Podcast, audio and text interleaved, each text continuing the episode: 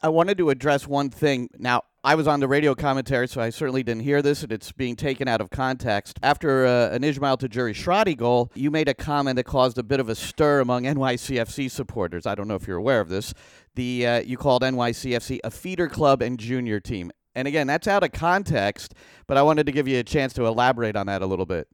Okay, I mean, I, I think you know all of us have missteps your goalkeeper had a big one, and and I could have chosen my words more carefully. I think Satellite Club was probably um, more reflective of my feelings about the the situation.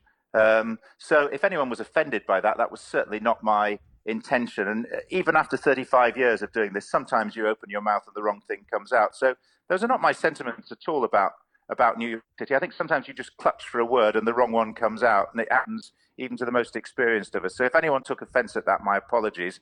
But you know, I have well, you know, the, the, supporters are uh, as they are around the country, around the world. You know, they're very passionate about their team, and so uh, and it's a live broadcast. You can't you can't ever take back anything that you've said, as it turns out. No, you can't. But but also, you know, let's accept there is a lot of should we call it cross pollination between the seven clubs that Manchester City, themselves included, own, and it's great because New York City are benefiting from the coaching knowledge from the general setup of the City Football Group and occasionally from players that are sent their way. So let's not pretend that that relationship in some form doesn't exist. And I mean, if we look at New York Red Bulls this week, uh, look at the fact that they're part of a, a not dissimilar organisation, and their former coach has now got a job as a head coach at one of the other clubs in that group. And I'm sure as the relationship develops between the seven constituent parts of the City Football Group, we're going to see more and more of that. I mean, Patrick Vieira coming to New York City was fantastic. And I certainly don't rule out